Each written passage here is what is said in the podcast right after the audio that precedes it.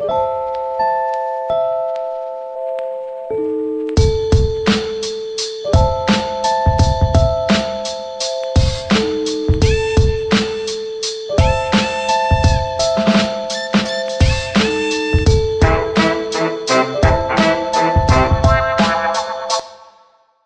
this is Donna Otto, and we are Modern Homemakers. If this is your first time in joining us, welcome, welcome, welcome. We're so glad to have you. We're um, always about the same thing. We want to encourage young women. That's that's what we're about, and we try to do it with every show. I've asked my producer to check and find out. I think we're uh, right upon our 2000th show. And I want to make a big deal of that. I don't know why. It just seems like a, a marking place, a stepping stone. And I look back and think, how did we get here? All because some of the young women on staff that many years ago said, you should podcast. And I said, all right, what is podcasting? And here we are. Now I'm a pioneer in podcasting. At my age, I'm pretty much a pioneer in everything, though.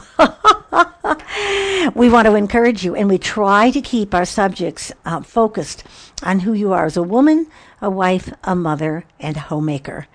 I must confess that we we fall most often into helping you be the best woman you can be.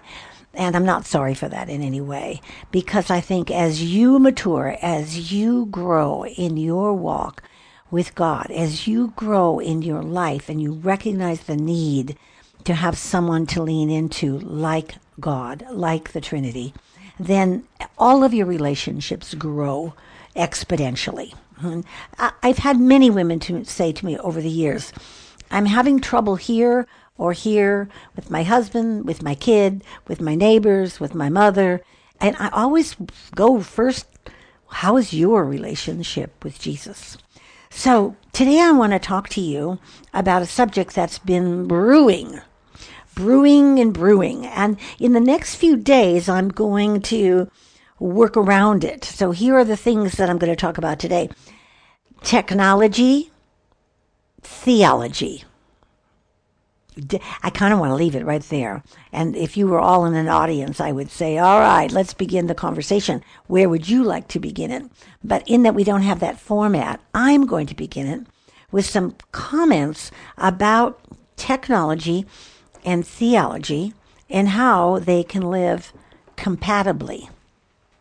Then I'm going to talk to you. Um, one of our listeners wrote and said, Could you help me help us with some guidance or suggestions about how to get into the daily habit of being in God's Word, of study, and I would add prayer and reflection and quiet and silence before God. How do I get in the habit of that? Ah. I, I, I looked at it and I thought about it for a bit, and then I thought, you don't really get in the habit of that as much as you get in the habit of controlling your life, your schedule, your other things. I can still remember as a young woman um, making myself get up early, making myself read the Bible. I did. I made myself do that. I'm not sorry I made myself do it. But as I progressed in my love for God, I realized that nobody had to make me do that. I didn't have to set the timer. Uh, there isn't a day that goes by. And while I have a habit of when I like to do it and how I like to do it and what it includes, if for some reason like one early morning that I was up at 4 a.m. and got started on these shows, and all I sudden I knew it was nine o'clock, and I had to get dressed to go out. Well, did did that mean the end of the day? I'm not gonna. I'm not gonna. No, actually, I can still remember what happened that day. At the end of dinner, I went back to my study and I sat down and I was just being quiet with the Lord. And my husband came into my study. My door was open and he came in I didn't hear him come in. And he said he stood there for a long time. Now, for a man, that could be about 30 seconds, you know. And, uh, and then he went, and I opened my eyes, and there he was. And he said, Is everything okay? And I said, I was just being quiet with the Lord. And then he looked at me like, Oh, and I interrupted your being quiet with the Lord. And I thought to myself, Well, whatever you interrupted, I was certainly being quiet. So it's a hunger and a thirst after Christ that isn't dictated by the habit, but I think the habit helps. Um, so I want to integrate all of that. I want to talk to you about Psalm 15, which I have lovingly called the Christian Constitution. I want to talk to you about the ingredients of that. I want to talk to you about character. What is your character? Where is your character? What are what are the strengths of your character and where are the deficiencies of your character? So, I have a lot to talk about in the next days, but I'm starting it here because um, I think that there are a lot of things heating up in our culture. Now, I say that, and as I prepared for today, I went back and looked at some scrolling on the computer and what was going on 20 years ago, 40 years ago, 60 years ago. Guess what? It was hot and fast and furious then, too. And each change, each cultural significant change from the agrarian culture through the industrial culture, in the middle of this technological culture, things heat up. Things heat up. And years ago, we um, heard a young man, and he was trying to give a young audience some idea about music. And he said, Well, you have to consider the lyrics and the lifestyle. I always thought that was amazingly good. Now, what I'd really like to do is listen to healthy lyrics all the time by healthy lifestyles in the singers. Not very possible if we're listening to anything pop culture. But I, I think about those words and I want to say to you, it's heating up. The content of American conversation is heating up. And who are the authors of the content of civilization, technological civilization 2021? You are. I am. What am I saying? What am I thinking? What am I contributing?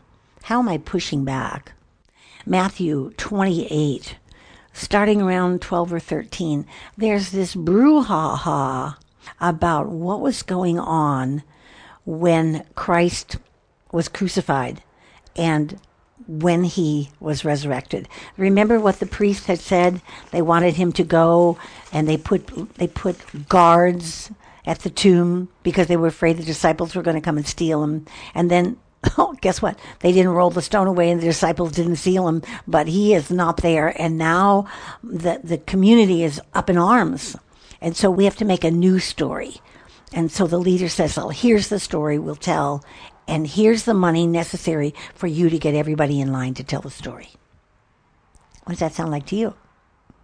Does it sound any different than the kinds of things that are being reported on television and news and newspapers and periodicals and online everywhere you go, everywhere you look? So, what's your content?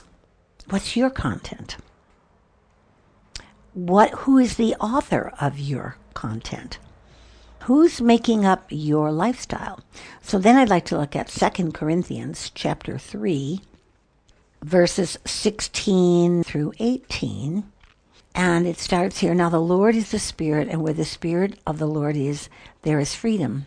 And all of us with unveiled faces, seeing the glory of the Lord as though reflected in a mirror, are being transformed into the same image from one degree of glory to another for this comes from the Spirit of the Lord. And then go to 2 Timothy chapter 2, 2 Timothy chapter 2, verses 22 through 26. Mm. Shun youthful passions and pursue righteousness, faith, love, and peace, along with those who call on the Lord from a pure heart. Have nothing to do with this is my version. Stupid and senseless controversies, you know that they breed quarrels. And the Lord's servant must not be quarrelsome, but kindly to everyone. A teacher, a patient, correcting opponents with gentleness. God may perhaps grant that they will repent and come to know the truth, and that they may escape from the snare of the evil one, having been held captive by him to do his will. So, Are you finding yourself in situations that you are saying stupid and senseless controversies and you know that they breed quarrels? I don't know about you, but I'm fairly certain that you, no matter where you live, whatever country in, you're watching some news, whether it's an international broadcast or a national broadcast, and, and they are throwing out hot subjects and hot issues and interviewing two voices, and usually those voices are not quiet voices. We've talked here about what happened in the capital of our country in Washington, D.C., our country being America we are called to have the mind of Christ. And how do you get the mind of Christ? Well, as my friend who wrote and asked about habits readily says, you have good habits. You have good habits. What are your habits? What are your content habits? What happens to you interior, to your interior, when someone says, blah, blah, blah, blah, blah, blah, blah, blah, blah, blah, blah, blah, blah, about your candidate or your issue? Do you respond in a quarrelsome way? Do you attack back? You are to say, his disciples came by night and stole him away while, he, while we were asleep. That's what the centurions told the guards to do. Is that is that a conspiracy theory? Is that a lie? Is that fake news? Is that what what do you want to call that? It was a lie. It was from the evil one.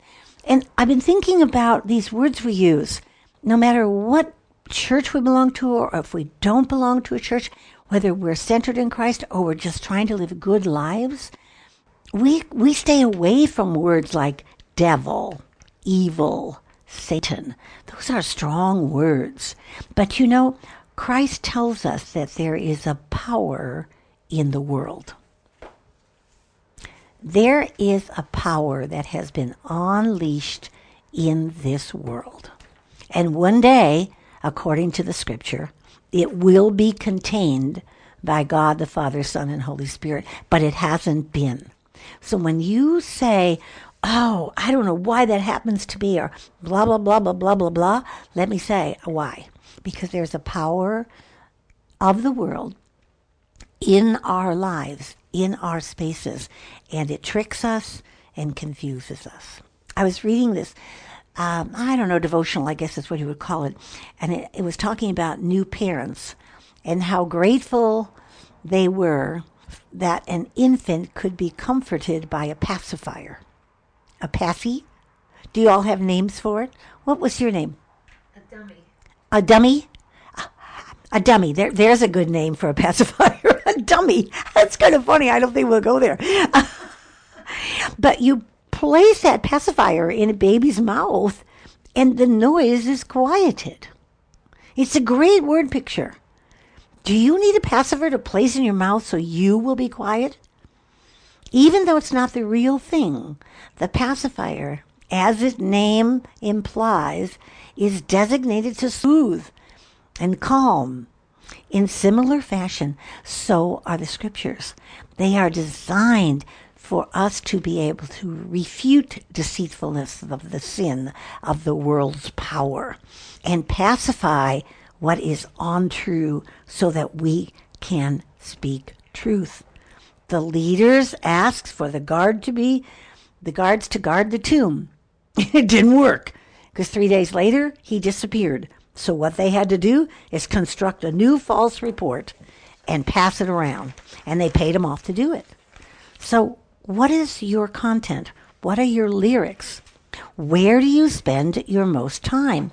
We were laughing about this the other day because my husband was talking about his first computer, which was 30 years ago now, or longer than that and uh, yeah, longer than that, 40 years ago. And he was so excited about that computer. And he came home and he was talking about garbage in, garbage out. Now that's where that word began. Don't put junk in your computer because what you put in your computer is going to come straight out. Do you know that to be true? Don't put a red towel in the white load because what's going to come out of the washing machine are pink clothes. Where's your content coming from? What are you reading? What are you watching? What are you looking at? There's a, a phrase running around the internet, the world, our culture, American culture. I'm sure it's technological culture. Uh, and that's called the cancel culture. The cancel culture. And I've been watching it from afar a little bit. And I recognize the severity and how there are no uh, restraints on it. What is their content? Their content is to do whatever they want to do, whether it's in the moment or it's premeditated. They take words and place them on the technological tools that this culture has provided for amazing usefulness and destroy lives and reputations and economic sources. Uh, they destroy future job opportunities. Well, how does that get started? What's the content in someone's life? Did they wake up one morning and say, I'm keen to ruin your life and I'm going to do that? And I thought of a young man who my husband and I knew very well, who reached sort of the pinnacle of his career. As a very young man, he had had an indiscreet activity in his 20s. He is at this point when when when this was all revealed, he was in his early 60s. And this information came out and blasted everywhere. He had no voice. He couldn't say, I took care of that. I was forgiven for that. I, nothing. The content was out there. And in that case, which is often the case, there's a nugget of truth to the start whatever starts to cancel someone's life, whatever it called cancel culture. I want to cancel you out. You know, the one great need of every human being is that they belong. That we belong. And Christ says that we belong to Him. You're going to hear a marvelous little story that I'm going to read to you uh, called The Children of the King by Max Lucado. They didn't belong, and then they belonged. This public rejection, this personal vindictiveness, this criticalness. I have been in a total of the presence of 18 young women who were describing to me how this happens and and what it does and how it affects a person's life. And I've been thinking about this if you won't change your mind, then you will never change anything. You know who said that first? Winston Churchill. If you don't change your mind, then you will never change anything. Where is your mind? What is your mind uh, full of? And I say to you that this young woman who asks about new habits, that's what she's looking for. She's looking to fill her mind with other things. And God's Word is a great place to start that. In Philippians chapter 2, there's this section about how what it takes to imitate the humility of Christ. And he says, um, starting in verse 2 Make my joy complete, be of the same mind, having the same love being in full accord and one mind. One mind with who? With God. Do nothing from selfish ambition or conceit, but in humility regard others more importantly than yourself. Now, Paul constantly repeats language like that. It's selflessness, not selfishness. I only previewed a few of the cancel uh, culture events. Horrific, horrific. Just uh, on truth spoken about a nugget of truth sometimes, about no nugget of truth at all. And what do you do? Million followers, who you've just sent that out. You go back to a million people and say, No, I didn't really mean that. What I really meant, what's your content? What's your lyric? What's your lifestyle? The virtual world is an artificial world and it can bring very great pleasure, but it's very temporary pleasure. If I had one penny, one penny for every young woman who's come through my life in the last years, since Facebook began and Instagram and the rest of the social media thing, I'm hooked, I have laundry to do and I'm in front of the screen. I'm tired and exhausted and I want to go to bed, but I'm in front of the screen. I'm behind. I send my children off, but I'm in front of the screen. Technology is, I am never, never once said, oh, we should not have technology. Of course we should. Think of what is done. Think of us right here, right now, listening from Arizona to all the way around the world because of the technology. But how do we use it? And that's up to us personally. So I want to just give you a few things about God's voice versus the power of the world's voice. God's voice stills you. The power of the world rushes you. God's voice leads you. The power of the world pushes you. God's voice reassures you. The power of the world discourages you. God's voice comforts you. The power of the world worries you. Worries you. There won't be enough. There'll never be enough. Worries you. God's voice calms you.